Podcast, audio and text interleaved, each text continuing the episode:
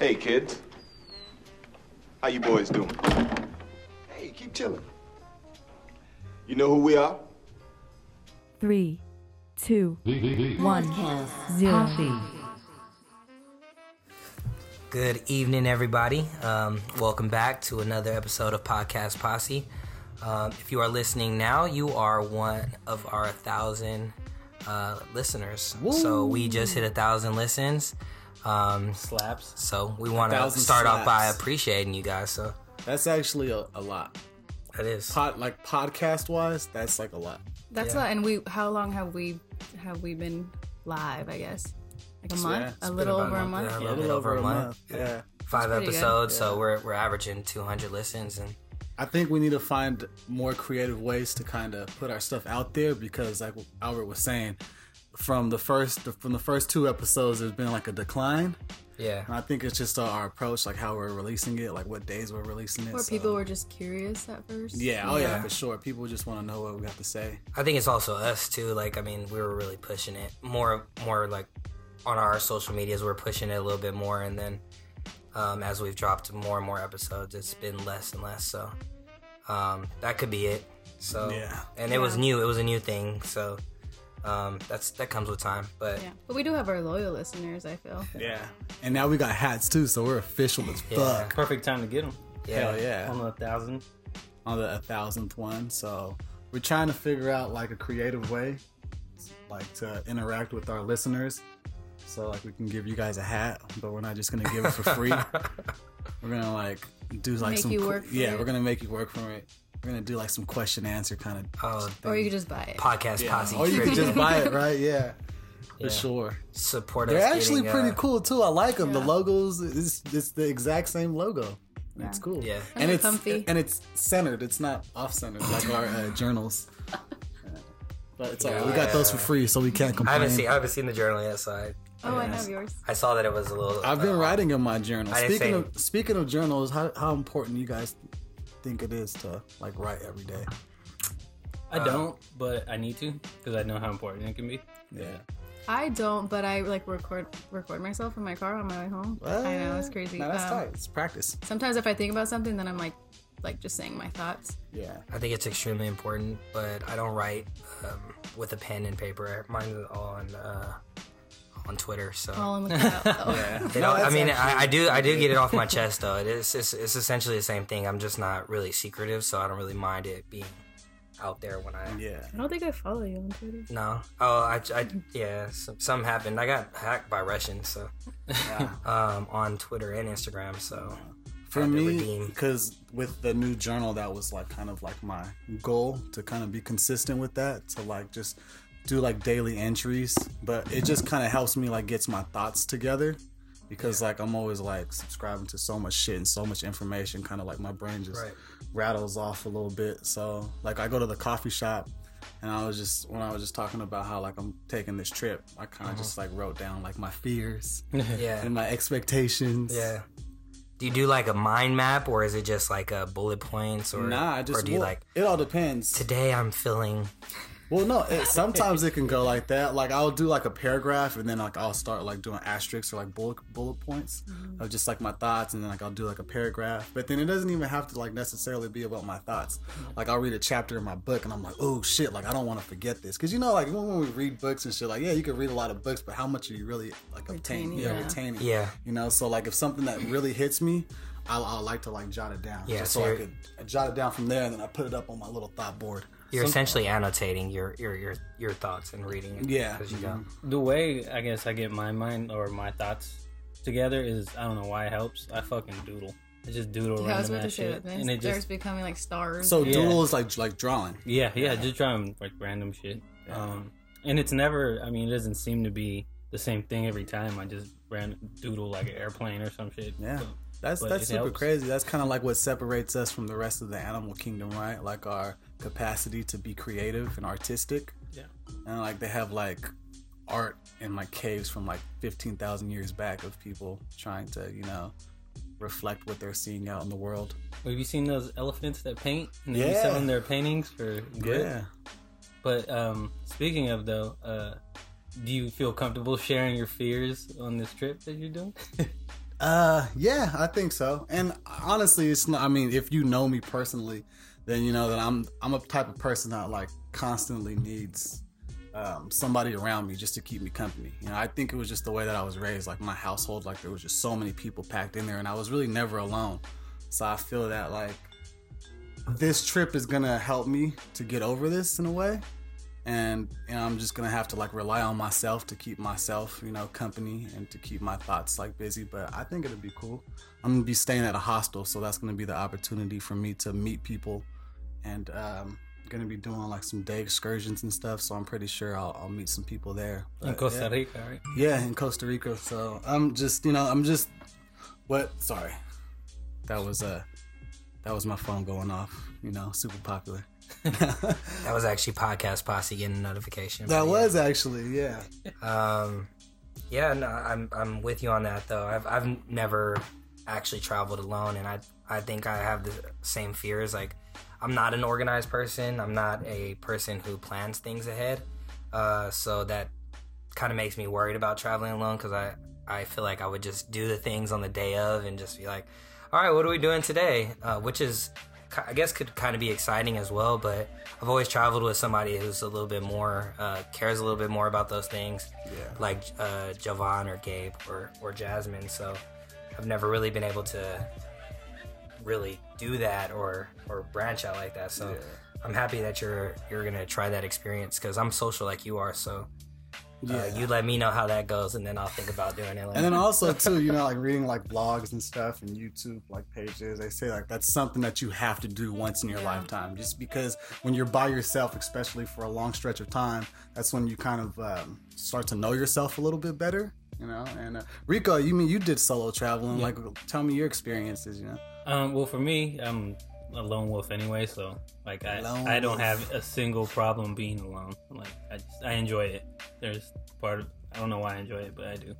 But I guess for me, I went to Medellin alone, and it was dope. I had a good time. I met people, but I was also lucky to have already known people from work.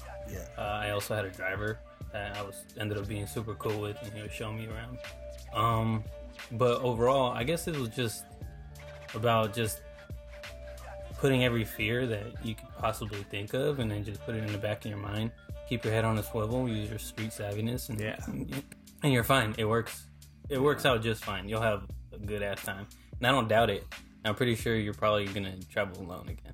Yeah, I know. That's what one I was telling me. She's like, you're never gonna want to travel with me anymore. I'm like, no, I don't think so. What about you, Nay? I remember you were telling me that you said like when you turn 30 years old. Yeah, well, that's what is interesting. Yeah, I'm that person though. That's like Albert said, that you know, like has everything like already set up, and but I always feel like people are like, no, like don't do that, like throw that all out the door, and you know just. You know, do whatever comes to mind whenever you're there. So that scares me, you know, like I'm not that person. I have to like wake up and, you know, have like a schedule for the day and things like that. So I don't know. My biggest fear is I watch a lot of TV, so I always get scared of like kidnappings and things like that. Yeah. But I've only traveled to Mexico, which is probably scarier than anywhere else. And I don't know. I plan on taking a trip next year for like a whole month, and I don't know where, but just by myself, and if people want to meet me then they'll meet me, but yeah, sure. I think it'll be like super good for like my mind, my soul, and everything. Yeah, definitely. I think it'll be good for you. Yeah, so what's crazy is that, I mean, especially for women traveling, it's scary. Yeah, just naturally. I feel like it's kind of more popular for women too, because like when I was watching the travel vlogs and the YouTube pages and stuff, a majority of the people were women. Well, yeah, it's because women are the ones that can prove that the world is safer than we make it seem, and I think or at least Americans have painted it. But what's dope is that there's a lot of communities out there. Like on Facebook, Melissa follows the.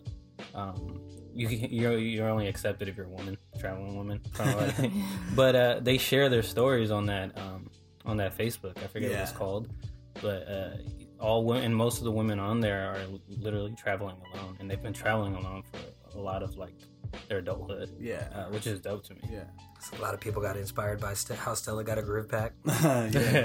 So I think like my main objective is to be comfortable with the uncomfortable. and try to reflect, like, my time, like, just kind of reflect my thoughts and, like, just everything I'm experiencing, just kind of break that down, and then just, like, bring that home, and hopefully I come back a new person. Well, I think another thing that's probably concerning for you is that you're not fluent Spanish. Yeah, so that's a big thing, too, yeah. The language barrier there, but there's always going to be somebody that's ready to help you there. Yeah. And you're staying at a hostel. If you're going alone, a hostel is actually a pretty good idea. What is a hostel? It's how would you describe it? It's like a community of travel. Community Airbnb, you could say. Yeah. Essentially, so like, there's other people who are traveling alone. Yeah. Without So you might have you might be bunked with somebody, or you might have your own little space, but you share like a restroom or something like that. And so it's just like it's shared. It's a shared community. It's less of like the hotel where it's like you kind of and hotels are meant to like stay in the room or like spend some time in the room. These are more like you're just going to sleep. Mm-hmm. Get ready, and then you leave. Like you're not in there at all. I mean, they have community things. Like a lot of the hostels I've been to have like games and things like that, or they do like have like a bar in there that is only open certain hours, so that the community, like travelers, do get to know each other. But for the most part, it's just like in and out type. And also too, like a big thing, like the reason why people like to stay in hostels is to meet people. Because it's like everybody's super open-minded, and it's kind of fascinating to like hear one person's story. Like remember when we were in Crete and we were talking to that girl that was in our same room, and it was just like mind-blowing just to know like all of like her travels, and pretty much like that's what she does like on a professional level. She just bounces around and travels. Like we're not fortunate to do that because we have to work, you know, but it's still cool just to get their perspective. And are they affordable?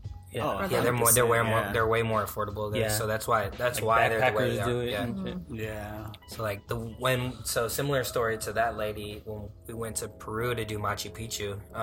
A lot of them meet in Cusco, and so the place that we're in Cusco, the lady had just got back from like she basically went to Belize, Argentina. Like she traveled basically up and down South America, and then finished with Peru for some reason. I don't know why she finished with Peru, but.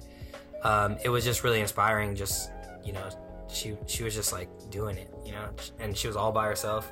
I think she met up with somebody like on like the third week. She met up with somebody in Argentina, but like other than that, she was like traveling for like a month and a half by herself, and it's like that's mind blowing to me. I think that's one thing I noticed in Europe too. On the trains, you would always see like women alone carrying a bunch of. Just a huge backpack and shit, and they're traveling on. I even seen one lady who had 3 kids with her, 2 little kids and 1 baby, 1 newborn, and she was traveling with all her. Damn, that's crazy. Yeah, people were like helping her cut the line and shit. Yeah, I think like one of like the dark things is how Hollywood like portrays it. Oh, yeah. You know, like with that movie Hostel and stuff. Yeah. And I mean, see, that's what I first came to mind when you said that. I'm like thinking of this scary ass movie. Yeah, I mean, or even like Taken. Like the first time I went to Mexico, we watched Taken.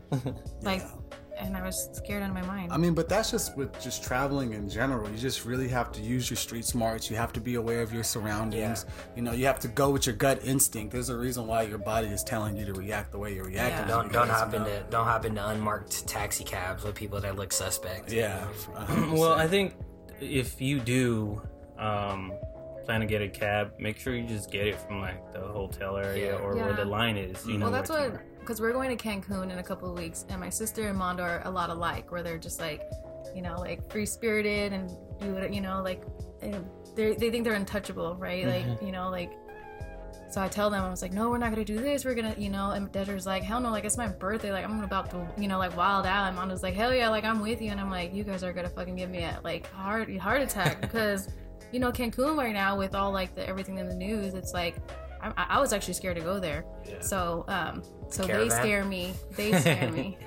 Just make sure you check out the Mayan ruins, though. Oh no, yeah, we're definitely going to. Yeah, definitely worth the trip. Yeah, but you can also get vibes off of people immediately. Yeah, 100%. Like as soon as you meet someone, if there's a funky vibe, then. But no one listens to me. Nah, but I think overall, just have fun, but just make sure you just. Keep your head on a swivel at all times in that sense. Yeah, wish me luck. I definitely want to, I mean, I don't know if you guys are going to be recording when I'm out there, but I want to do like a recording, like kind of like a diary recording, like an entry or whatever, just to kind of like share my experiences and my thoughts, like in the moment, you know, like I don't want to like come back home and like, you know, I could, of course I'll talk about it when I come back home, but. Are you going to go live, IG live at all? Yeah, I mean, if I have, you know, Wi-Fi. But that's, like, one of the things I read about Costa Rica is that it's, like, it's like a not a tourist trap, but it's a very popular place to go to. Yeah, yeah. Like, it's pretty much one of the most expensive countries to visit in Latin America.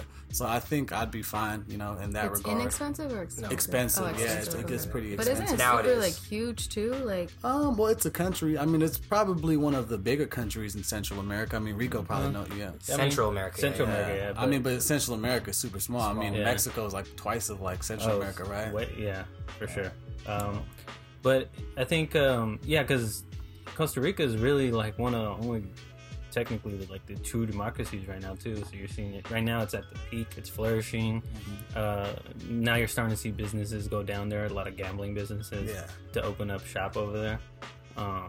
But yeah, you're gonna have fun, dude. I'm like excited for you. Yeah. Have you subscribed to any like Costa Rica shit, like not at IG all. Pages or not at all? You know, Facebook account, talk to people. Should go skydiving out there. Because I'm like a very like shoot by the hip kind of person. So when I just went like on a rabbit hole like on YouTube, and I was just like, fuck it, I'm fucking going, you know? And, and after, like, when I purchased my ticket, I was like, fuck, like, then I started getting a little nervous, you know? Yeah. I started getting, so tomorrow I'm just gonna dive, like, full in. I have a late flight, so just, like, the whole day, I'll try to prep myself. Well, it's probably good for you. I don't know if you have Facebook or not still. You do? I lost my password. I have to reset it. Well, there's traveling communities there, and they could be super useful. You guys still go on Facebook? Yeah. Yeah, for sure. It's useful. You too, Nate? It's crazy useful. But the perfect example right now is, like, there's communities on there, traveling communities, and I've seen people get into situations to where, like, they need a ride or they need somewhere to stay, and they'll post on that Facebook community, and somebody will respond and tell them, hey, we have a place here, you can stay overnight, and then figure it out in the morning. So stuff like that's always useful and important. Yeah. But Facebook, I think it's useful to this day for stuff like that. Yeah, especially for those they got funny ass videos too. Yeah, that's another rabbit hole. Those are even worse than YouTube because those are already like quick to the things you like too, and they just go. Yeah, they just go. Facebook has this thing where it like it reads it to you, like if it's like muted, it reads it to you. So it's like automatic subtitles too. It's like, oh my god, I've never seen that. So like what type of groups are you guys talking about though? Like explain that. Like Facebook groups. So there's like travel groups. So there's travel groups. It's like communities. Yeah, it's like where people subscribe or follow this community, and then whoever the community moderators are, they approve for you to join their group. And then they make you just read the rules of the community, and then you can start sharing. You can start having conversations with other fellow travelers. Or I'm pretty sure there's a podcast community, right? We should put the Podcast Posse on there. Podcast Posse. Tell them to check our stuff out. We'll check them out. But then I might have to lie and say I'm going to check theirs out. Anything for the views. Well, did you hear? Give me the loop. A little off topic, but New York Times released an article about this guy who used Facebook, and he's in Russia, and they create like just hate ads for right-wingers to read, and it's not fake stories, it's like real stories. They just rewrite the article and over-exaggerate them. Oh shit! Yeah, it's and then but they make a killing though. They make so much money. But those Russians. Yeah. But yeah, it's pretty funny. Yeah, they got my Instagram account, so. Oh, did they? I had to take it back. Yeah, they changed my password and everything. They were posting things? Yeah, they were posting things. It was all in Russian, and it was crazy. And then I remember that. And then I just got a bunch of followers on my Twitter, and so I was like, no, not again. So I like canceled my Twitter, and then I like notified Twitter. And then like 2 months later, I saw it was open up again, so I just changed my Twitter handle. And everything. I'd be pissed off if somebody hacked my IG. I'm not gonna tell you who the name is, but I mean, I think I know what you're talking about. Yeah. So one of like my boys, his IG got hacked, right? And like you're just scrolling on IG, you just see like hella like naked pictures of like him and like his girl at the time or whatever. And, like, I just couldn't imagine. And it was so crazy because, like, the type of person he is, like, if anybody would take it good, he'd probably be the right one for it to happen to. But I just couldn't imagine that shit. That's why I'm, like, super conscious. Yeah. Like, well, like, I take pictures of it and shit. Yeah, because, or even, like, your screenshots, too. Yeah, it's like... just delete your dick pics after you take them, Birdie. They're in the cloud already. Yeah, they're in the cloud already. Yeah, so... yeah, like I lost my iPhone before that had some pictures on there that I don't want anybody else to see, and I'm pretty sure they're out there. So yeah, when I was in Barcelona, it was not impressive. Yeah. But they returned it. The cab driver returned it to the hotel. Then the hotel contacted me, and they shipped me my phone back all the way out here. Well, now it's like, I mean, it doesn't make sense to steal phones as much anymore because you can't get into them. You can't really get into them, and then they'll lock you out of the whole. Like, you can't even ever use them again. I mean, there's ways to hack it and stuff, but that's just for a normal person that finds a phone. That's just gonna be too much anyway. So I don't even have a lock screen on mine. Really? Just because it takes too much time for me to unlock it when I want it. Yeah. But you could still. But after it gets stolen, you can still lock it though. Oh yeah. Even if. But you don't then I was thinking it. Too, my Venmo is not even I don't have no lock on that either. Yeah. You heard the story of the guy that went to he's AT&T and he was working on the house. And he asked for the lady's phone so she could check if the Wi-Fi was working, and he Venmo'd himself $50. No shit. Yeah, I mean, he was apologized because she obviously saw it. She's like, "What the hell?" And he was like, "I'm so sorry. Times are hard." And he's Venmo'd himself $50. But I was thinking too, I don't even have anything on like that. If someone could send themselves some money. If you're gonna do that, you better go hard in the paint. Send yourself $50, and then go put a few zeros on the grid. Yeah. That's the whole thing. Yeah. When I was a few weeks back, I was servicing an airplane, and it was actually a flight that was coming back from Mexico, and I was going through the aisles because I have to do seat checks, and I seen this wallet on the ground. I think I told you guys that, and I picked up the wallet, and it had $1,800 in American money on there, and then I started going through, and she had a checkbook, and I was looking through her checkbook. You know how it writes over, a little carbon paper, and it was just thousands and thousands. And then I looked at her ID, and she actually had a federal Mexican ID, but she was a lawyer from out there, and I was just damn, can you imagine if this wallet falls in the wrong hands? Obviously, I did the right thing, and I gave it back. I gave it to my supervisor. Is that the right thing? No, not even at all. Because it's crazy. Because if I find a phone, I'm just gonna give it back. What? I'm not in the position to where I'm hurting or anything like that. I'm just giving the phone back. I've always done that too. New me will. Yeah. Old me wouldn't have. Yeah, I think karma. Yeah, it's reciprocated. I feel if I lose my phone, hopefully there's gonna be a chance to where I get it back. That time I lost my phone, I didn't get it back. So I've lost too many things and not gotten them back. So I don't know about karma, but I just it's not even about karma now. It's just. So if Albert finds your wallet and you have $1,000 in there, you ain't getting nothing. I'm saying back. I would do it now. I'm saying now I've grown up a lot, but I'm saying when I was younger, I would do it now. Yeah. I would do it now just because I want to be a good person. I am a good person, so I wouldn't keep it now. But at times before when I was younger, when I was doing stuff like that, I did think about karma, and it did always come back to bite me in the ass in some form or another. I lose things all the time, so it's just really easy for that to be the case. So I'd rather not put that out into the world and. Have to worry about that. Was that one of the questions on that? Remember that test that we did, that personality test? I feel that was one of the questions. Do you lose things easily? Yeah. Right? Yeah. I think it was this question about being organized. And how your room was, if it was messy. Yeah. There was one about. I did one on Albert, but it was really skewed, so I didn't share it. What's that person? It's just called the personality test, right? And it's the ocean. The 5 traits. The 5 traits. Yeah. What are the 5 traits? You guys remember the 5 traits? They'll pull it up right now, but it's OCEAN. I know one of them is neuroticism. One of them is abrasiveness. One of them is. Conscientiousness, egotistical. Yeah. I think so it's ocean, openness, how do you say that? Conscientiousness. Conscientiousness. Rico, I've never heard you choke on a word. I'm just gonna conscientiousness. Consciousness. No, conscientiousness. Yeah, conscientiousness. Conscientiousness. It's a mouthful. Consciousness is just being conscious. It just means worth ethic. Conscientiousness means thinking about. Everything, being able to think about it, and extroversion, agreeableness, and neuroticism, natural reaction. Yeah. Oh, I think I took different tests than you guys, really? So my words are a little bit different. I did the 1, 2, 3 test, but it's the same thing. Oh, yeah. So we all took that test, and I think the results were pretty.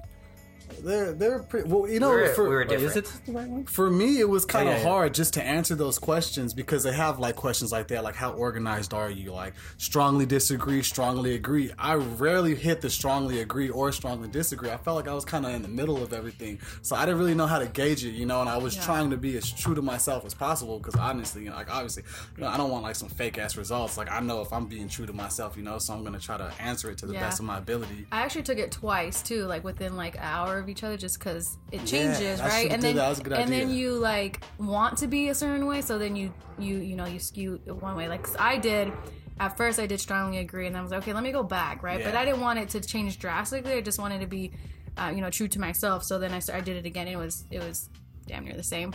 Yeah. But, do you guys have your results on hand? Yeah, I do. Yeah, I have mine on hand. So did it change like a lot, Nay? No, it was the same. It was like by numbers. It changed. Okay, so I have mine up right now. So the O, which stands for openness to try new things, basically. The openness, I scored a 79%, and I think that was. I thought it was gonna be a little bit more because I always try to, dub myself as an open-minded individual. Wait, let me. So, but that is a lot, though. Here, I'll read it as you like say your number. So what was your percentage? 79%. So openness. That's in the higher range, right? Yeah. So this means you're imaginative, open-minded, experimental, prefers creative, conceptual, problem-solving. Cool. I'll take that. C, conscientiousness. I scored 65%. That's pretty high. I think that's in the middle. But if you range higher, then you're like consciousness, discipline, efficient, well-organized, precise in detail, strong sense of duty. The very high scores could be described as workaholics.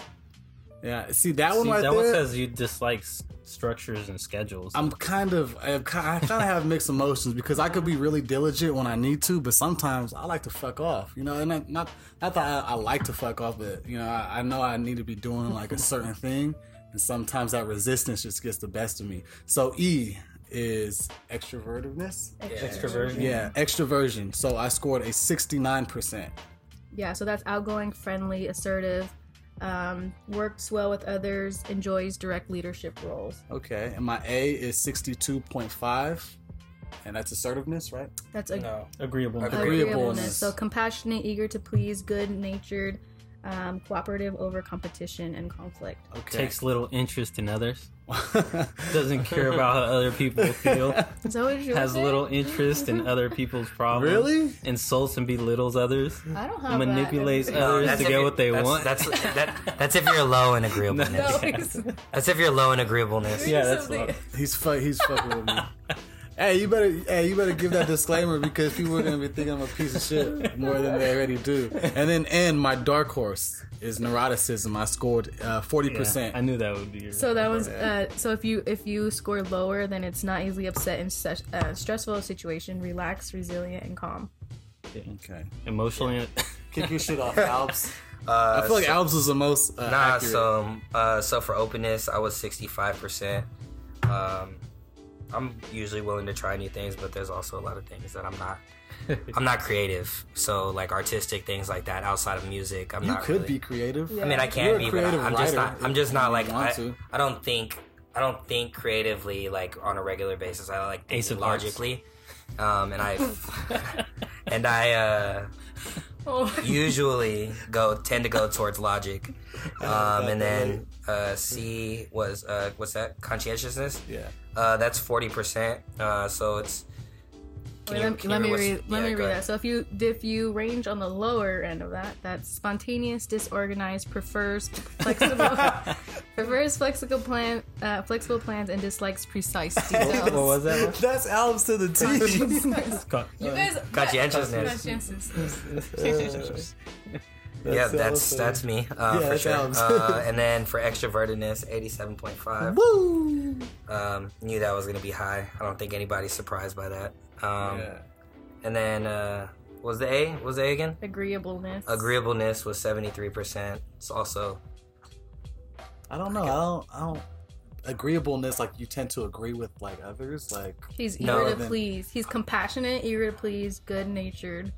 Yeah. Because I feel like when you have like an argument with Albert, and if he's passionate about that, he's gonna argue you till you. Oh, I know how to hurt Albert's feelings. But that's where the 27% goes. But I mean, I think honestly, but like most of the things that I do are with other people in mind. So that I think that's where more of the A comes in, not me arguing with people. Yeah, he leaves a group text. I do love every other week. Oh, I leave the group chat. I leave the group text for my own personal health because they don't really say anything of significance, and nor do they have good arguments. They just troll and just don't really back anything up. So you've also left our group text though too. Oh, I left that group. Yeah. But we do it just to poke fun at you. No, I know, but I don't have the time and day to work on to deal with that. So I come back to it when I have the time to deal with. Wow, how do you know I'm going to invite you back? People irritatedness. People irritating me. And then the last one is neuroticism. That one's low. Can you read that, Nay? Not easily upset in stressful situations. Relaxed and resilient and calm. Can I read what I see low? Yeah.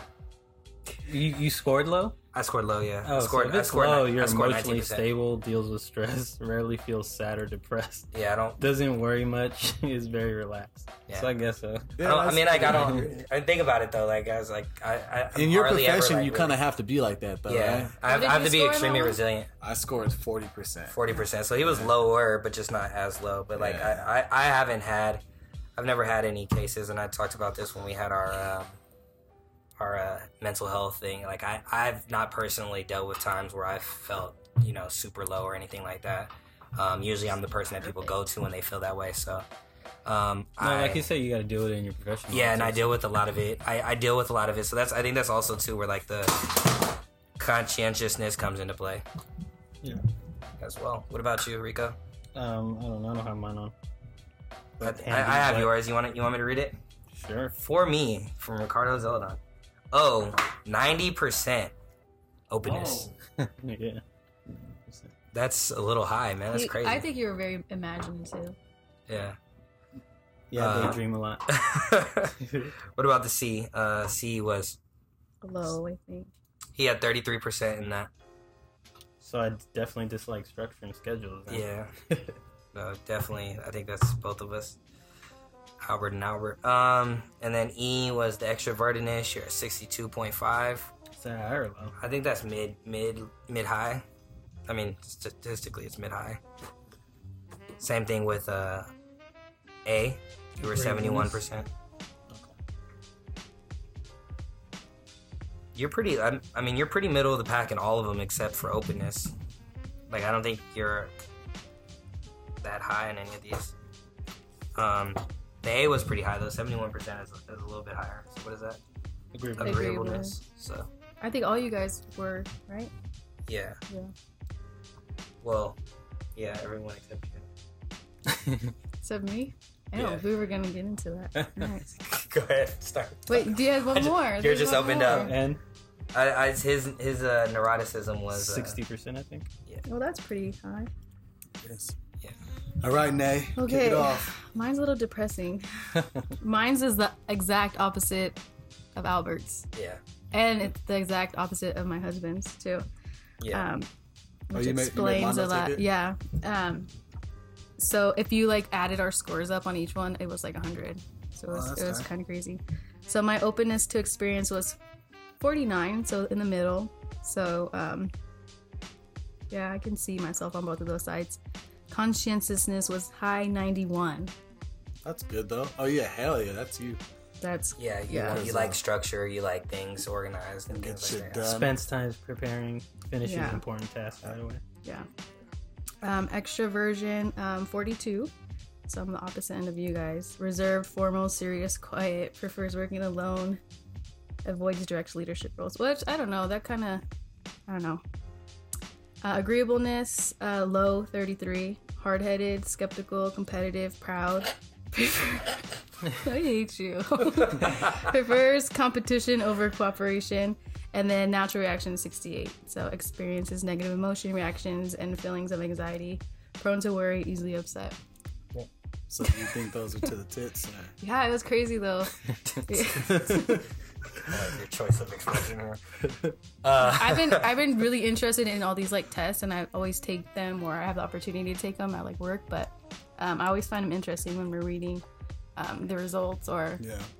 What website did we get this test from, just in case if any of the listeners want to take their tests? So I took it on 123test.com, and it actually was like a extended version of the answer. So like it goes into depth with each one and tells you like what you scored on each, because within each category there's like 7 different categories within. Yeah. So like they showed me my scores for that, and you just have to take a quick survey to get the and it's the Big 5 personality test. This is the test that psychologists believe that are kind of the 5 it's like, I guess, personality traits that fall into like whatever dimension, or just kind of, I guess, defined your character a bit. Yeah. Do you guys remember like applying for jobs and having to take these kind of tests? Oh my god. So like, can you imagine like if the person on the other end is like, okay, we need someone with a high, you know, this, and so those are the reasons why they have those like tests, which I'd even put that together, but you know, it's so funny. So like after high school, me and Mondo, Nate's husband, we would just meet up at his mom's house, and we would like apply for hella jobs. And during that part, we would always be like, we would always like go like 10 minutes each, just because, you know, it took so long to answer them. Yeah. So, you know, we'd be like, all right, bro, here, I answered 10 questions, you answered the next 10. You guys would take each other's? Yeah. That's horrible. We're fucking like 18 years old. We didn't know shit. When I used to do those, I always used to be like, okay, what do they want to hear? So it would always be like strongly disagree or strongly agree. Yeah. But so, if you're hearing footsteps in the background, that's Albert busting out the wine, the Cabernet. What kind of wine is that? You know, for all my wine snobs out there. The Stag. Cabernet Sauvignon. Sauvignon. It's a good year. From what I was told, I don't know anything about wine. I'm about to find out. I'm a beer enthusiast, not a wine enthusiast. I don't know anything about wine. I don't know. I can't differentiate between, like, the flavors or like the age. Or what it pairs with. Yeah, exactly. I remember when we were, a few years ago, I went to Napa and I was doing some wine tasting.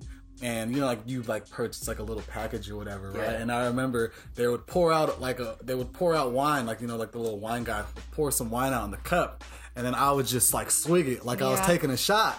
And then I remember, like, I did it again, and he was like, whoa, excuse me, sir, like, just, you know, take your time, you know, and you might want to swirl that around your palate just to get the flavor. And I'm like, well, I'm not here for that. I'm here to get drunk, so keep on pouring up.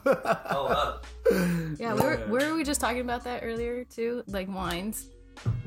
My experiences at a winery too were just you got drunk so fast and you don't really eat, so it's just like you just get you like chips and like or crackers cheese and crackers. And it's so crazy too because like if you think about it, people come from all over the world just to go to Napa, and it's like 45 minutes away from us. Yeah, and we don't really take advantage that much. Like I haven't been to the wineries in a few years. I went recently, but I don't go regularly. I don't go enough, I guess. Well, I mean, you could be like a member and do all that if you're really into it. Then you'll really get into it every month. Yeah, but it's an acquired taste. It's fun too, I think. Yeah, it's super fun, especially when you kind of have your palate or have an idea of what it is that you like and what you don't. Then trying wines does get fun after that. Yeah. But I got into wine because of Portugal, really. When I went to Portugal, or Spain too, wine is cheaper than water out there. Really? It's cheaper than water. Water is like $2, and wine is like $1.20. And so it's easy just to drink wine instead. You're thirsty, drink some wine. Yeah. So everywhere I went, I spent the day drinking wine all day. And then when I got to Portugal, I had one of my favorite wines. My Airbnb lady had a bottle of wine ready at the Airbnb. Yeah. Cracked that thing open, and it was one of the best wines I've ever had. But yeah, ever since then, I haven't turned back. I've been a wine guy, and I'm starting to fall off with beer. Albert knows I was a big beer guy for a long time. Yeah. My favorite wine is a Sauvignon Blanc. Sauvignon Blanc. Yeah, I guess it depends on what I'm doing. Yeah. And then I'll drink like a Chardonnay, you know, every now and then. But my mom's a big wine drinker, or she was a big wine drinker. So I remember there was a time to where I was like drinking like almost like a bottle every 2 days. And I had to like recognize that and just fall back. Now I don't really drink that much anymore. Yeah. I drink like on the weekends and stuff, but like as far as wine, I don't. I think on my refrigerator, the only time I have wine is when you guys bring it over. Oh, this one's good. Yeah, it's not too strong. I think me too. Like I drink it fast, so I think that's my issue. Is like you're just so used to like taking shots that is like a parent. You know, you drink this like with your dinner and not. Mm-hmm. I've noticed this like it really. These are one of the things that really depend on moods. Like if somebody had a rough day, they don't want no sweet wine. They want a wine that has a bit of a kick to it. Yeah. I think wine is completely one of those mood things. Yeah, like, for instance, right now, I could just imagine myself eating a big-ass piece of steak with this wine. Yeah. This goes good. Pairs well. I mean, I guess, you know, so. You gonna have wine in Costa Rica? Gonna have whatever they pour in my cup, bro. Just get everything local, bro. Yeah, for sure. 100%. 100%. Like I actually can't wait for that food. Yeah. Especially for the fruit, too, because, you know, it's the rainforest out there and everything's so lush. And I guess they do everything by seasons there. So whatever you're going to eat, it's going to be in season. It's going to be really good. So that goes with your diet that you were talking about? Yeah. Yeah. Uh-huh. Maybe that'll kick it up. Be able to ramp that thing up. But we just had some pupusas. Nate never had pupusas before, so I just wanted to make sure that she tried it because the last episode we were talking about pupusa faces. So... So, for sure, cops. So, they're pretty cool, too. What do you think, Rico? Do you have the El Salvadorian approved stamp on it? Yeah, I mean, it tastes, I mean, it's kind of hard to judge pupusas, in my opinion. I mean, at least to me. I think they're a little greasy. They're a little greasy? All pupusas. Well, a lot of pupusas are greasy. They're kind of, yeah. I mean, it's a street food, right? Yeah. You can do it with your hands. I mean... For me, I think, like, it's really hard to get pupusas, like, completely wrong. Like, you can still have a decent pupusa because, like, you just need to make sure that you're using the right kind of cheese and you put enough meat in there. It's all about consistency. Yeah. Towards, like, the what is it? Is it masa? Yeah. And if you have too much of that, it's overwhelming. And it just gets dry. Like, doughy. As long as you make sure that cheese... Like, you kind of burn the cheese out on the sides. Yeah. Mm-hmm. Oh, yeah, that's the best part. That burnt cheese. Yeah. It's all about that texture. Yeah. But, it's kind of hard to judge people says overall. Yeah. So, when we were on break, we were talking about, like, on shows, how it's kind of hard or to have shows like these days, especially with the political climate that's going on, like what you can say and what you cannot say. So, don't make fun of me. I went through this... Friends kick. I tore up Friends, and I watched the last episode, and I kind of felt like that sense of like it's over, you know? Yeah. Like, and I was just thinking, I was like, damn, like they reference a lot of gay jokes. Like that wouldn't be okay nowadays to like say that, you know? Yeah. Like a lot of them, you know. And just nowadays you can't say that. And remember you were just talking about like The Office. Yeah. Yeah. Steve Carell, he just came out and said that. Well, I don't know if it was an interview or just a comment that he made. He said that The Office wouldn't survive in today's political climate. It would have been taken off the air. And everybody instantly thought of that activity that they did, that where they had to post the index cards on their heads. Yeah. and reenact the race. And I didn't know that that's what it was. Yeah. I mean, definitely in the political climate right now, everything is so divided that everybody is very sensitive to just cultures in general, but like I think like everything is political. Everything has to be PC more so now because if not, since everybody there's such a high level of visibility, you have to be careful of what you say and like talking about like the baseball players that got their Twitter handles like. They got Twitter search basically. So, like things that they said about using the N word, not actually like saying it towards somebody or derogatively. It's just like using that term, and or like the same thing with like you know basketball players that you know say things jokingly about gay people or anything like that. And it comes back, you know, they're young when they say those things, but like it's such a high level of visibility now, and it's so easy to just go back and read somebody's tweets now or screenshot it. Yeah, so it's like, you know, it's people just have to be mindful of everything that they're saying all the time, and that's not a generation that we grew up in. We just kind of like I think in the 90s, early 2000s, you kind of just just kind of were. You said things, and it just came out. I've had Twitter since like 2012, 2013. So I'm pretty sure you go back in my timeline. I probably said some fucked up shit. Yeah, but definitely. Yeah, but so. But I mean, is that fair though? I mean, can you really measure somebody's character and their ethics by something they said when they were just fucking not even?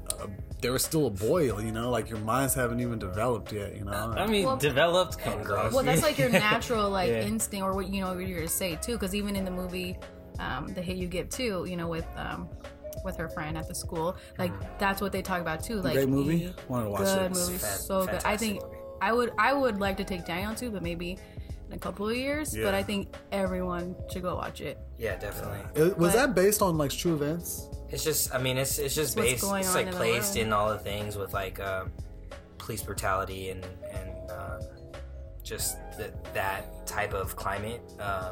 It just gets placed into that, so you know it makes a lot of mentions of like powerful film. It's super popular. Like there's things that I thought or maybe have said before I even watched the movie, and I'm like, damn, like I feel like a dumb. You know, like you just it's just like eye opening, and it's so good. Yeah, but to answer your question though, I do think you can judge people off that shit. Oh yeah, I do too because there's some stuff back in the day. Yeah. I mean, I'm not saying you can't forgive them. I think forgiveness is something that everybody should practice, and then we should be able to count on or hold somebody accountable for something that they did before, and then still kind of show them a light or guide them, or maybe see. Because I absolutely don't think that because I might have or anybody might have tweeted anything back in the day that it should affect immediately what they might have said now. But at some point, they did absolutely have that mentality. And their minds have absolutely developed for them to send a tweet. Yeah. I'll tell you that. So if they had it in them at some point, I think they probably have some thought about it today. Yeah. Or maybe that's how they was like taught in their household or, you know. So I agree with Rico too. Like, you know, like if they say something, you can always guide them, you know, forgive them and then guide them to, or like help them understand what, you know, what they're saying. Or maybe some people don't even understand what they're saying now, you know, it is hard. I mean, there's a difference though, right? It's like, if there's something that you say that is like I said, the baseball player who used the N word and just like, more so of how, you know, to children would use it in like a certain neighborhoods and just like they would say it and they wouldn't even think about it, right? It's just kind of like, what's up, man, or what's up, brother, or something like that, you know. And I'm you know, based off the music he was probably listening to at the time, he just said it in the way that he said it. It wasn't with malice and it wasn't intended to hurt anybody, but I think like that's one level, right? But then there are other people that their tweets are coming out and their tweets are like they kind of scratch a surface level of like there's something underlying, right? There's like a level of like either bias or hatred towards that group of people or towards what you're saying. It's not just a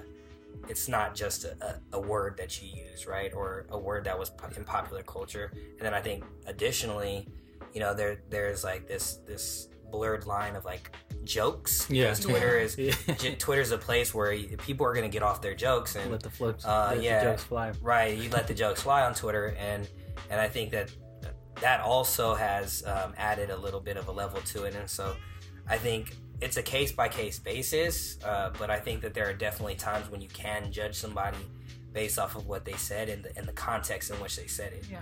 Right? Yeah, like you would judge. Because it's just super hard because I know, just for me, like I made a complete change and I've said some stuff when I was younger that was just super misogynistic or super, might have been racist, not towards like minorities, but definitely towards like white people. Yeah. You know, and it's just like if I look at the Birdie when I was 18 compared to the Birdie that's 28, like it's a completely different person, you know. And like really what it was the times that reflected towards that. Like I might have said some things just because it was cool and that's what my peers were doing and saying, so I just wanted to be accepted in that type of culture, so that's probably the reason why I said that. And to like judge my character off of like something like that, like I think that it's just fucking wrong, you know, because like they say like in your brain like your brain doesn't fully function and fully doesn't like develop until you're 25 years old, you know. And it's just like damn. Like, yeah, but I don't think the whole brain developing thing is a factor into that. I think what it is that you were caught up in an environment where that language is fully acceptable. It's how you communicate, mm-hmm. right? So I think also you got to think about, like, what are the age, like the Brother Nature? He was, I don't know, he was probably like 15. Brother 14. Nature. Yeah, you got to think about. Everybody like, eats? Yeah, yeah. He got caught up with some old tweets. Yeah. Right? Yeah. But you got to think about, like, the ages too. There's Brother Nature where he was like 14, 15 uh-huh. when he started tweeting. And then you take, what's the name of the Guardians of the Galaxy director? Whatever his name is. Yeah. But he just got fired. But when he was tweeting, he wasn't 15, 14 years old, right? He was a lot older than that. Of course, as a kid, you can take that with a grain of salt. But I mean, there's also these guys tweeting that are, I don't know, they were like 28, at least 30, 35, and now they're 50. What about them? Their brains are developed, right? Yeah. Mm-hmm. So I don't even think it has to do with brain development. It's just how they communicate it at that point in time. And I think they should be held accountable for something like that. I'm not saying they should be absolutely crucified for it. I'm just saying is make it acknowledge that this is who they were. Yeah, I don't know how to explain it, but I think, like, especially now, like with like YouTube and like a lot of people's podcasts, there's certain people that say these like predetermined provocative things, and they know the consequences, but they already have like this thought like about it, so they're ready for the response, and like they do it in a way that's gonna be like it's gonna make attention, you know, towards like whatever that is. Yeah. I think a lot of, I don't really know how to explain it, but I just see it. Just like in certain podcasts I listen to, like for instance, like one of my favorite podcasts, it's like Joe Rogan, you know, and Joe Rogan's like a super liberal dude, but like I noticed like he'll say certain things to where it's just like he just says it just because it's provocative. He's also a comedian. Yeah, and he wants to strike a response just because he's like super smart and he could pretty much talk his way through anything. And you know, he might not necessarily like, you know, be sincere, you know, to that statement, but he just says it just so, you know, he could spark something up, and you know, I guess his listeners' imaginations or get people mad or whatever. And I also see that a lot too. Yeah, but I think, I mean, I'd hate to say it, but I think comedians are a little different when it comes to that, because how can you be a comedian nowadays, right? How do you, if you're a comedian, how do you navigate those waters, right? Because if you listen to Eddie Murphy raw, and that's one of the greatest. We know it as one of the greatest comedy stand-ups of all time, right? Yeah. He was talking about transvestites. He was talking about all that stuff. Like, you know, transgender people before. I mean, he even got caught one, and like, you know, back in that day, but. Back in that day, it was like provocative, but it was seen as something that was just amusing. It was content. It was it was new, and it was pushing a boundary. But like now, that's like, I don't know if you could let those jokes fly now. Yeah. So I was gonna say, so do they get like quote unquote crucified for it, like when that happens? Have you guys seen it? I mean, they do. I think comedians get crucified for some things. Well, in the comedian world, it's like a whole nother world. What is but it? I mean, most of the podcasts I listen to are comedians, just because, you know, it's in like the Joe Rogan family, and all his friends are comedians and stuff, and like that's like the one thing that they do. Yeah, I think we gotta take comedians in a different way. It's so hard to make a bit, and it's not even just you know, black comedians, white comedians, or because like Daniel Tosh. Yeah, well, yeah, oh yeah, 100%. Like it's weird too, because like now that I've grown, like now that I'm older. I'm getting, you know, I'm experiencing and I'm getting turned on to different comedians. Like back in the day, only the comedians I watched were black comedians or like George Lopez or or you know, Latin Kings of Comedy. Mm-hmm. You know, now, you know, I could watch like another comedian that's like white or a girl or whatever, mm-hmm. and you know, and it's weird because a lot of their acts and a lot of their bits are a reflection of what's going on with their times, and and it's pretty much like all the same shit. The Me Too movement, you know, Trump, politics, you know, what you can say and what you cannot say, and like all of that, and that's like super sways like what's going on now. But I mean, like that looks. I mean, you look at like Pete Davidson last week, or like SNL last week. They made a joke about I think he's a senator who was in. He's a military senator. No, I can't think of his name right now, but he is a lieutenant colonel in the military. And he's also a senator now, and Pete Davidson lets some jokes go, and he has like an eye patch, like the guy. Oh yeah, I did see that. So, you know, and he did. I mean, he did get like crucified for it, but you know, I guess it's the audience that is listening to it or is following along to that comedian, right? Because it's like SNL has a huge following, right? And so you have to be mindful of the jokes that you put on there, but like they haven't been, and like, yeah. And it's even getting to a point where it's like it like Fox News seems like it's like saying, calling them out, like SNL is basically a biased show now, right? Which might be true, but I think like you make the jokes for the people that you intend to listen to your jokes, right? Exactly. But the problem is that that's not how it works anymore, you know. But like people don't listen to Kevin Hart's stand up.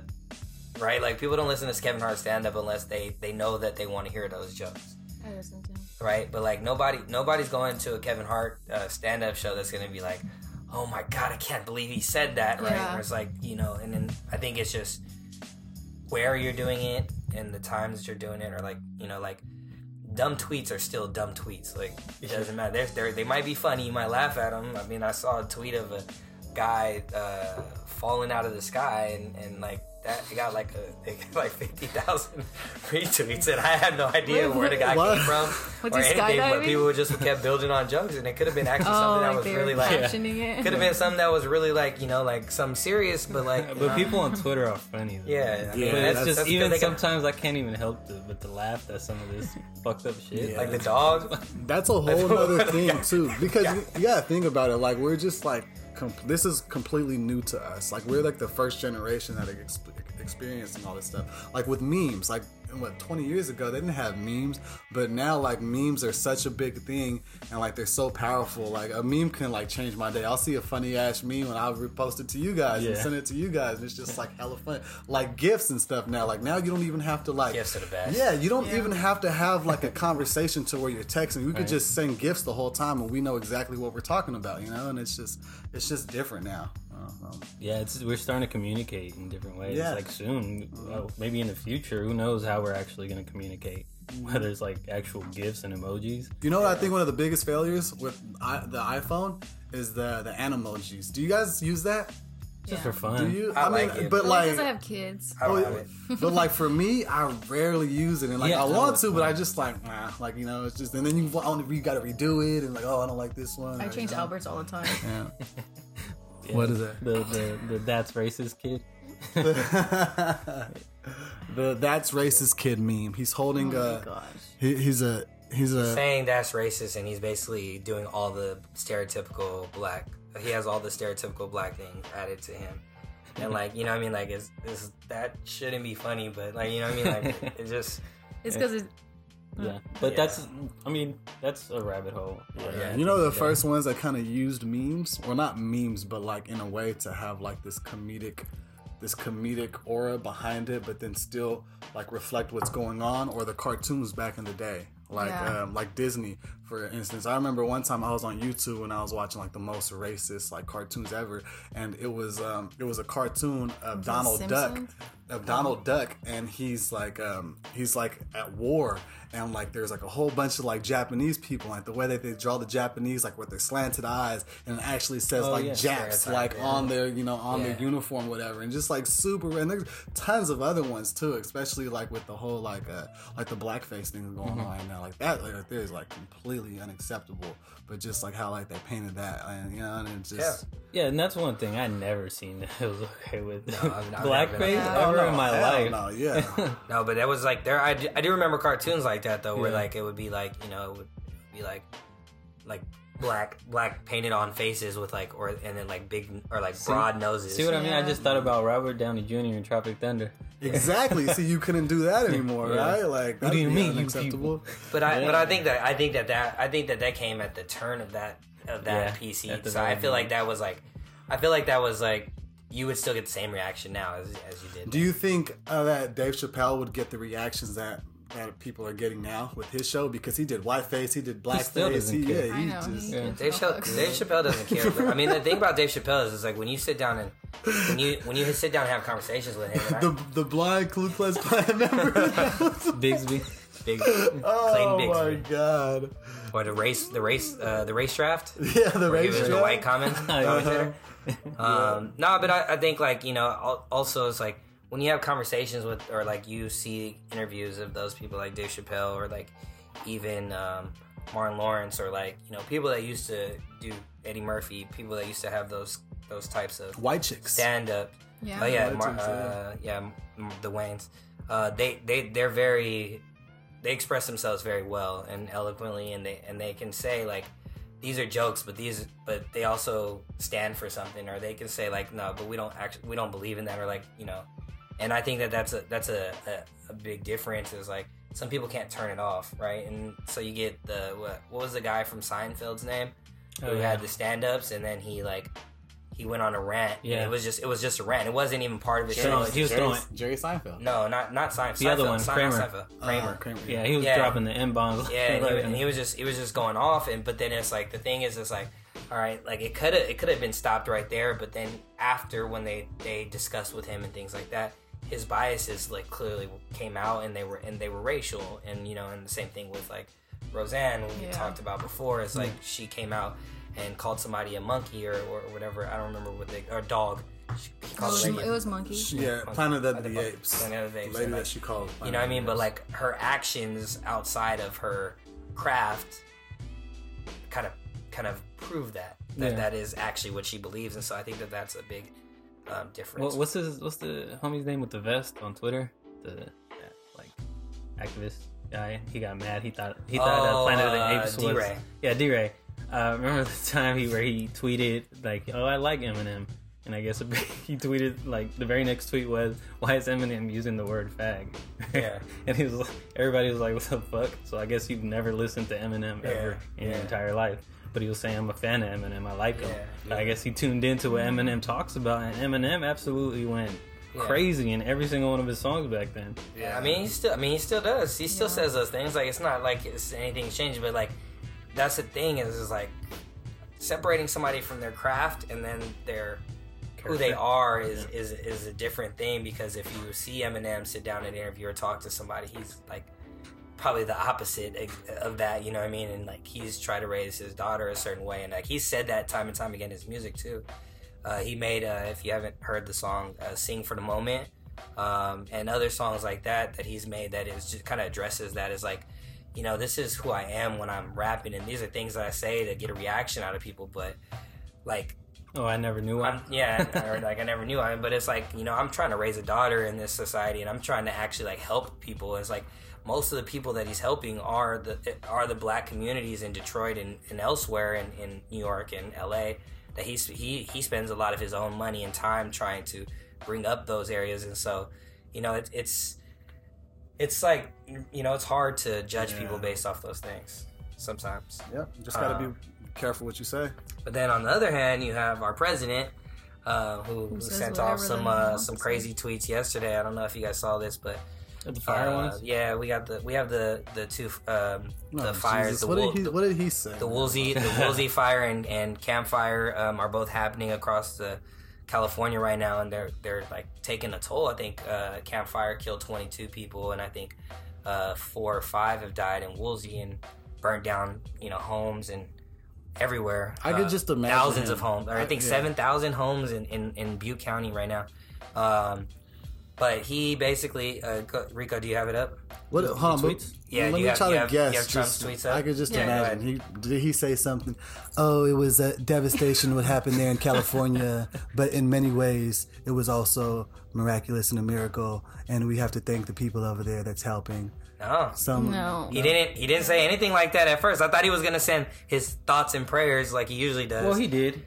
I mean, after the fact. No, he did first, then after. 4 hours later. There's the one that says, there's no reason of these massive, deadly, and costly forest fires in California, except that forest management is so poor. Billions of dollars are given each year with so many lives lost, all because of gross mismanagement of the forest. Remedy now or no more Fed payments. Yeah. So, like, his first instinct with deaths that are happening in California is to blame somebody and to blame...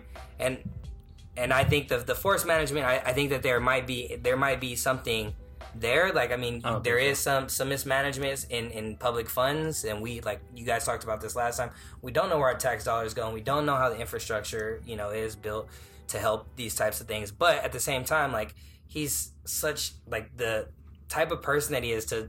People are dying and people are losing their homes. And the first thing he has to say... The lack of empathy. ...is to blame somebody. Yeah, he just lacks empathy and he lacks... I think he, especially as a leader, likes, like, he's supposed to be a leader, the bigger picture, you know. Mm-hmm. And I think, and to me, the first thing I did when I read it, I was like, "There's no surprise. Why? Because it's California. Yeah. Oh yeah, 100%. Yeah. If it was Arkansas or not even Arkansas, because that's where Clinton's from.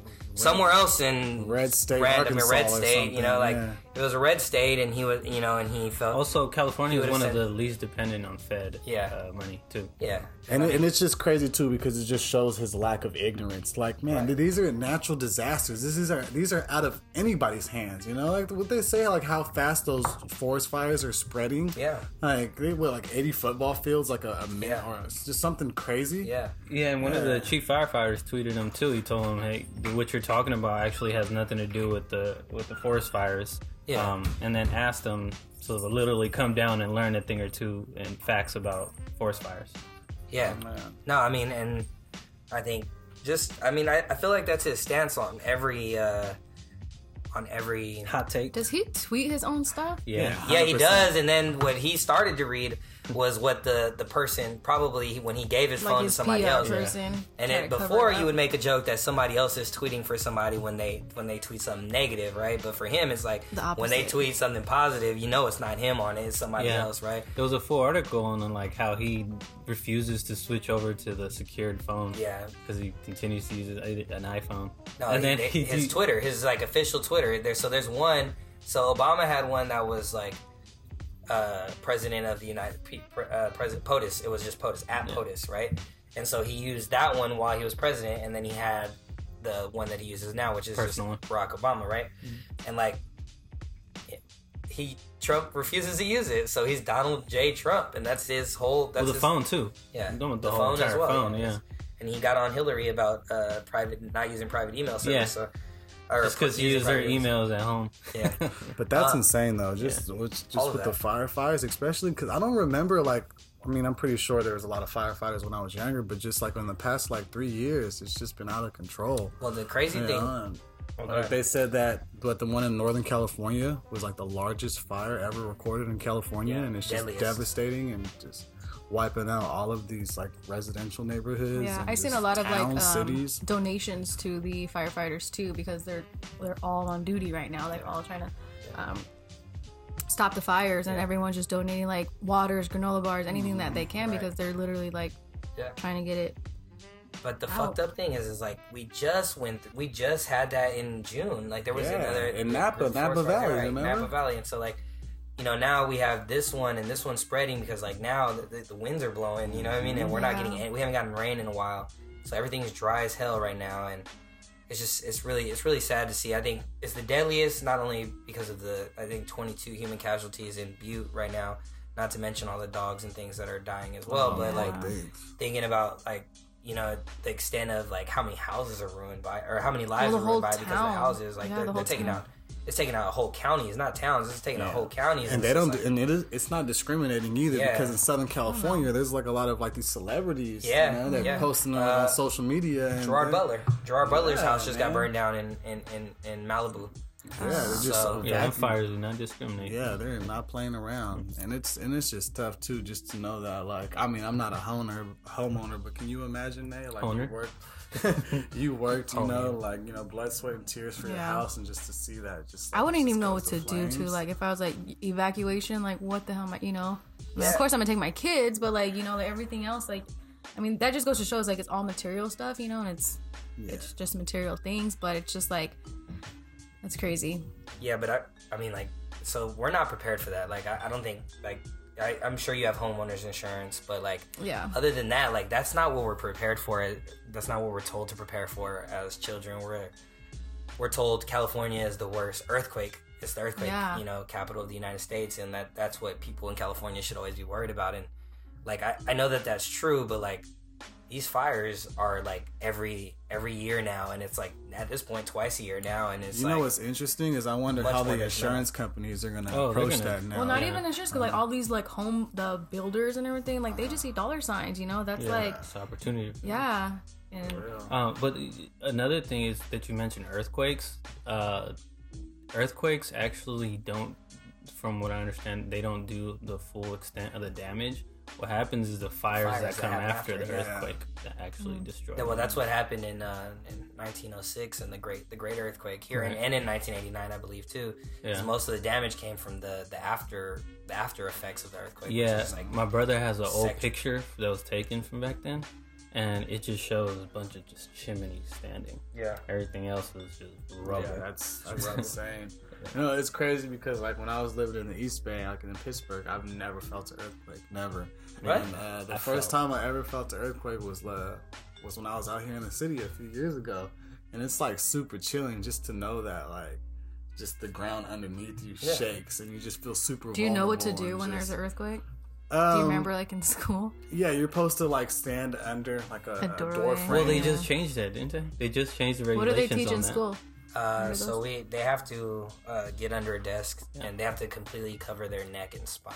So they're like this. So like if you lose your legs, like you know you can't walk again. But if you lose your neck or your neck or your spine, you're losing your life, right? Yeah. So it's like they just teach you to make sure you're ducked under, and then you're covering your one hand over your neck, one hand basically trying to cover your back as much as possible. Yeah. And then you could, I mean. You could still stand in door frames. It just depends on the type of door frame that you have. Yeah, I know they have made some type of structure that you have because like our building is it's like an industrial building. Mm-hmm. So if you ever go into my school, it's like high ceilings, and you basically you can see all the pipings and everything like that. And so and then you have like it's like metal frame. You can see the metal frames are in my classroom. We use them to hang up things on because it's magnetic, right? But it's still, you know what I mean? But it's like, you know, those things, it actually makes me feel better if an earthquake happens. I mean, an earthquake has happened. I was doing conferences, parent conferences, and an earthquake, like a small little shake happened. But the crazy thing is I was sitting at the conference table and a parent came in, and it wasn't even one of my parents. It was one of the other parents was just asking for like feedback on how to help her kid. 'Cause I was the first grade math teacher the year before, and he was the first grader that year. And so she's asking me a question, and as soon as she walks into my classroom to come talk to me, the kid runs out, and the earthquake happens. So she's like freaking out, like, and I'm like, and I was like, you know, like, and it stopped, and I like ran out to grab him, just make sure he was okay. So we have a huge tree that's outside too, and if that tree were to happen to fall, which it won't, it's a redwood, so it's very unlikely to fall because those things like last forever, but. Still, like, if something were just to fall on him, I'd be like, I would have lost my mind. So, but the scariest thing for me is like you guys are saying the aftermath. Like, I don't know if you remember a few years ago. I think it was in San Bruno when that PG&E pipe, that gas line blew up. Oh and, like, it pretty much wiped out a whole neighborhood, and like there were all these casualties. And that's the one thing that I was afraid of. Like, I remember when we were living on top of the hill, they were doing construction, you know, strictly because of that, you know, because of these gas lines are right in the middle of neighborhoods. And if, like, a big earthquake happens, you know, it just takes that one rupture, that one stress for it to crack, and it builds up all this pressure, and then boom, you know. It's that just happened in Pittsburgh recently. Yeah, right, in West Pittsburgh, right? Yeah. Is that what the fire, is that how the fire happened? Well, they evacuated them, right? It wasn't a fire. Something had happened. And at a power plant, and there was a pipe near that neighborhood that they were scared that it was going to erupt. Wow! And so they evacuated that whole neighborhood. Yeah, it was scary. Yeah, you probably needed it too. But I mean, I think that's just the thing. Is just like nature reminds us that if we don't take care of her, like, you know what I mean, like Mother Nature reminds us all the time, if we don't take care of her, like, you know, this is just gonna keep happening, and it's gonna get worse and worse as, you know, things go on. And and it's just, and that's like one of the things that fucking drives me insane. And I feel like this is like the one conservative view that they all stick to, is that global warming is fake. Like, are you fucking serious? It's a hoax, you know? Mm. It's a scam. It's just for the money. But they have pretty much, it's like 97% of all scientists are studying that agree that global warming is real. And if you don't do anything to preserve Mother Nature, Earth, then, you know, look what's happening. Well, I think at this point they're saying that, and the whole thing is that if the Earth gets 2 degrees Celsius warmer, that's what's really going to start the whole shit storm. And there are some studies coming out that's saying we're pretty much going to be a little too late to not hit those 2 degrees Celsius. but they don't know the extent of like what exactly happens after that.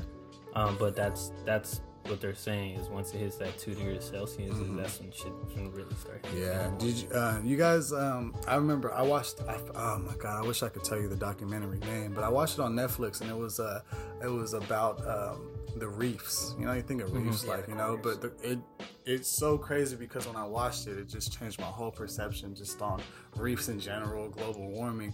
But they're talking about like it was like a big mystery why all these reefs were turning white. And it's called like the bleaching process, right? And they were like, this is crazy because they'll turn white, like super fluorescent, and then after that, they'll just die out. You know, and reefs, they're like living organisms. They're actually alive, and they pretty much like, it's an entire ecosystem that happens. The largest ecosystem in the world. In the world, yeah. So what's happening with these reefs is that the waters are turning warmer. So what it is, it's like a natural reaction to them. It's pretty much like them, like a sunblock for them. You know, and like this sunblock could, like, they could only manage this heat for so long, and then after that they'll just die. And then just like, you know, with the waters rising and stuff, they're talking about like a lot of islands in the Pacific, like, you know, like in Melanesia, Micronesia, Polynesia and stuff, like they're losing their islands and stuff. Like there's this island in Kiribati that's right next to Guam that they're actually buying land from Fiji, and those people are migrating over there just because they're losing their home. Yeah. You know, like they're showing graves and cemeteries that are like in the middle of like the water now, you know, and these are like their family members and stuff, and it's just sad, you know. I'm just like, damn, like what? That's why it's so crazy because I'm glad I live in San Francisco because like San Francisco is a very like green like city and stuff, and you know, we try to like, I just try to do like my part, you know, as best as possible, even if it's just like buying a Brita filter, you know, and not, you know, buying like, because I used to buy water bottles and shit. Yeah. And I remember just like learning the process of water bottles. Like it takes, they said it takes like a gallon just to make that one water bottle that only holds 16 ounces of water. Yeah. You know, and it's just. Yeah, I had one of those too. They do like 48 packs. But that's another thing too, is the water shortage. Like we're actually running out of water, drinkable water. Well, I mean, you know. We're running. You mean Northern California? You mean California as a whole? The world. As a whole, yeah, absolutely. But you know how you already know how I feel about the state of California and their water, impending water crisis. That's a water crisis. Yeah. If you can't see mine, I'm doing air quotes because there's not a water crisis unless we're including what's going to happen in LA area, because the LA area is more so. Fearful of the water crisis because all of their water comes from here, right? From us, mm-hmm. yeah. So if you know anything were to happen, and their water, like the water that they're getting, isn't going down there, like they're gonna have more and more desert, right? Because they already, I mean, it's already pretty much all basin and desert down there, and so they're like trying to come up with solutions right now, and that's where that bill came. I think it was Prop 9. Is it Prop 9? To divide California? No. It was for the water, for the bond. Yeah. It was for, yeah, it was when you're talking about got removed. It was for billion. It was like billions of dollars of infrastructure for the water. It was like taxes for water. But there's two specific projects too that they're talking about. It was like one of the dams and but I mean, if you read the fine print, I mean, I'm not. You know, not saying that I don't want California to be able to get water, or Southern California to get water, but most of the project benefits that half of the state, right? Mm-hmm. So I think, I don't know, did that pass? You know, I don't remember. Proposition? I don't think it did. But this is also an extension of what was already passed back in June, right, too. Because they already got a bunch of money, and so they needed more money, and so like. Yeah, I was talking about like literally drinking water for the world. Like for example, I know Mexico City, because at one point that city was covered. It was a lake. Yeah, it was covered by a lake basically. Mm-hmm. It was surrounded. Titicaca. Yeah, and so that actually, from what I understand, actually, the Europeans seen that as an opportunity for them to kind of harvest or use that water, or it was just like they said, one of the most beautiful cities they've seen. Yeah. But apparently Mexico has used up so much resources. Like in Mexico City, I didn't know and realize how big it actually was. Like it has millions and millions of people. Yeah. And so like 10 million people, right? Yeah, they said that same exact lake is pretty much soaked up. Yeah. And so I guess what I recently learned is that we all have I guess they consider it kind of like a savings account for water. It's where it's a pocket of water where you can go super deep into the earth and actually pull natural water. But that's actually, you can run out of that. Yeah, too. They said it's only going to last like 50 years or 100 years or something like that.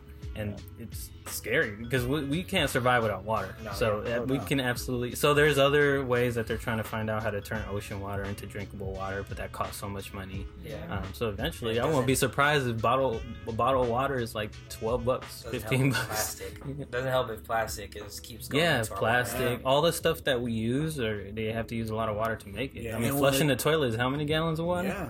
And when a catastrophe happens or a natural disaster, that's the first thing that goes is water. Yeah. Like for instance, in Hawaii just a few months ago, when they said that that typhoon that was going to hit them, but then it turned into just a tropical storm. Like they were out there, like in Cusco, and like all the water was completely gone. You know, and so it's just and how crazy. Wasteful we are. Yeah, well, at least it's one step. At least the dam's got the house back. So I mean, they could try to make the right moves to. Yeah, but I think at the end of the day, that just means nothing's going to happen. I think that's literally what it means. I think yes. Well, I mean... No, I mean, like, I think being mindful of who was put into office, right? And so, like, this blue wave that came, it was mostly young women. We have the youngest woman ever in Congress, Alexandria Ocasio-Cortez. Shout out to Alexandria. Love of my life. Just kidding, man. Bronx chick. Shout out to the Bronx. We also have two Muslim women that just were put in Congress. First two Muslim women in Congress. Shout out to all my Muslims. And then we had the first Native American woman. Shout out to my Apache. First lesbian too. I don't know if it was first lesbian, but I think it was. I know that there was in a state. It was a certain state, right? Because I know that story because pro wrestler. She beat a lady. She broke the web too, right? Didn't she kiss her partner on stage? When she beat a lady that refused to give another gay couple a marriage license or something like that. Yeah, in the state, I think it might have been Colorado or somewhere like that. But Colorado was a gay guy. That's right. Okay. Well, I think just it's a woman's wave. Like the women ruled this wave, right? Yeah, and I think that's super important too because they are a lot of them are progressive, but I think a lot of them sorry fellas, but like women have a lot more empathy when it comes to those types of things, and I think that I think their ability to communicate with other women in the Congress, whether it be or even in Senate, whether it be Republican or Democrat, I think that's gonna make a difference. But I think also just like it's getting to a point where it's like undeniable, and it's getting even crazier for people to deny those facts of like what's happening to our world, and so like I think. You know, these next 2 years before the next elections, those 2 years following that, we're going to see a lot more progress moving towards a more sustainable energy country, or just a more sustainable country in general as far as like water consumption, energy consumption, or where our energy comes from, less dependent on fossil fuels, I guess. But that's the hope. Like, I have a lot of hope in like the progressive movement that's coming out of this wave. So let's hope to God that and that's not what I'm obviously like. To me, women, in my opinion, have, in my experience, personal experience, have been better leaders than men. Mm-hmm. But what I was referring to is just how Republicans and Democrats have chosen not to agree on anything. Yeah. They just fight each other back on every single thing. And that's not what this whole two-party system was ever supposed to be about in the first place. It's supposed to be about compromise. These guys are clearly after each other. They're not... It doesn't look like they... they're going to agree on anything. But to your point, like, now that we have women leaders, then maybe that might change something, because that's a bit of a change from what we're used to. But it's just like it's annoying to see that they're not willing to agree on a damn thing. Yeah, I think that that doesn't move anybody, right? It's like, I think the hardest thing for me is like one of my friends is a Republican, Trump supporter, conservative, and I'm not talking about Bernie. But he that's false, by the way. He absolutely he believes in a lot of the things that he sees coming out of Trump's mouth and the Republican Party, but he's still my friend, right? And I think that if we can create an open dialogue and instead of just always arguing with each other, because that's what it always seems like is happening in the media and everything like that. It's always like finger pointing. It's always just like this, like divisiveness. And I think a lot of that has been built by the person who is our president now. But I think that we have to get past that and find some common ground. And I think that the future of our world, it would be a great place to start, right? It's like that should be the only thing that we should be focused on. It's like the future of our country. Well, you heard it from the man himself. He's a nationalist. You know what? The French president today got on him about that too. We were watching the polling results, me and Daniel, and he was like so happy that there were so many women. Oh, and then I told him, I was like, "Dan, like, who runs the world?" And he was like, "You, Mom, you, right?" And I was like, "Yeah." Who runs the world? But Daniel, like, being so young, he hates Trump. Yeah. And I was like, "How do you even know? Like, do they talk about it at school?" Because my dad has always taught us, like, you don't talk politics with anyone. Like, you talk politics within your household, and that's just how my dad grew up.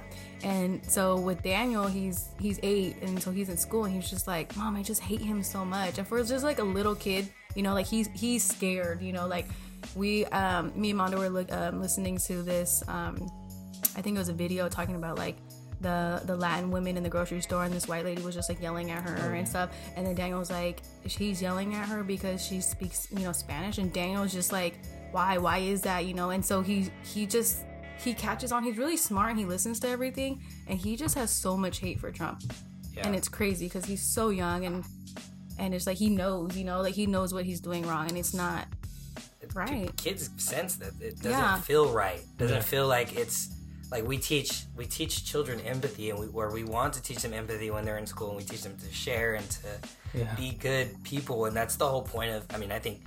Ultimately, that's the point of school, is we're trying to drive these children to be great adults or decent adults, at the least. And like a lot of the things Trump say just go against that common sense of that whole thing. And so like kids say the darndest things for us. Yeah. But like they see those things, and it's just like they take it for what it is. They don't take it for the politics. They don't give a shit about if you're red or blue or man or woman. It's just like that is not okay, for them.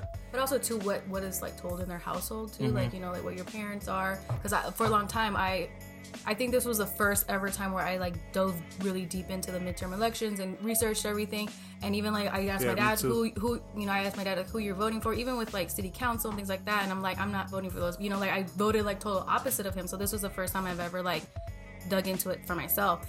And so that's why it's funny, because like we don't talk about politics in my house, or in my own household. And for Daniel to already have this opinion is crazy. But that's dope. Yeah, he's really smart. But I wonder if if kids are like at school like saying like go Trump, because like why is he saying these things, or why is he so curious, or what, There's for sure parts of this country where there's like they look up to him, and I know a lot of, like I mentioned it before, is a lot of at the time when Trump was popping, he was part of the hip hop culture and all that. All the hip hop artists would take the pictures. He had followers and fans at that time that were young, and I think they grew up on his a big celebrity. Thing, a part of it too, is just tribalism. Like I feel like a lot of the conservatives and just like nationalism too, and like white people in general. It's just like, okay, this is our time now. You guys had your guys' 8 years with Obama, now this is our time. And this is it's just. And I think that's ultimately what the conversation is becoming is globalism versus nationalism, and just kind of being accepting that there's a whole nother world out there outside of us. Yeah. And then I'm going to read this quote by David Nakamura, and I think that's the perfect way to end this. It's actually the quote from the French president, I think. Yeah, from the French president. Yes. That's him. Yeah, Macron. The French Macron, yeah.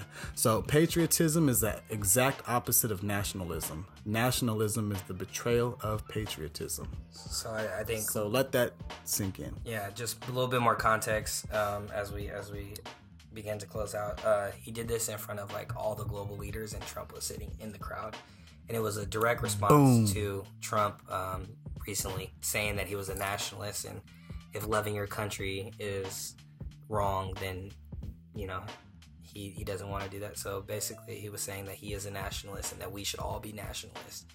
And this was the French president's response. And don't always agree with all the French people, but...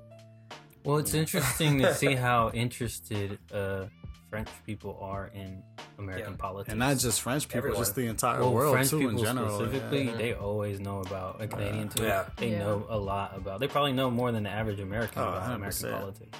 Yeah, most people outside of the United States know more than the average American. Hey, I used to be one of them too, until the podcast posse woke my game up.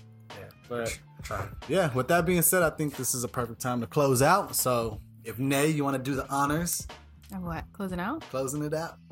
Well, I also wanted to bring up because we had bought these hats.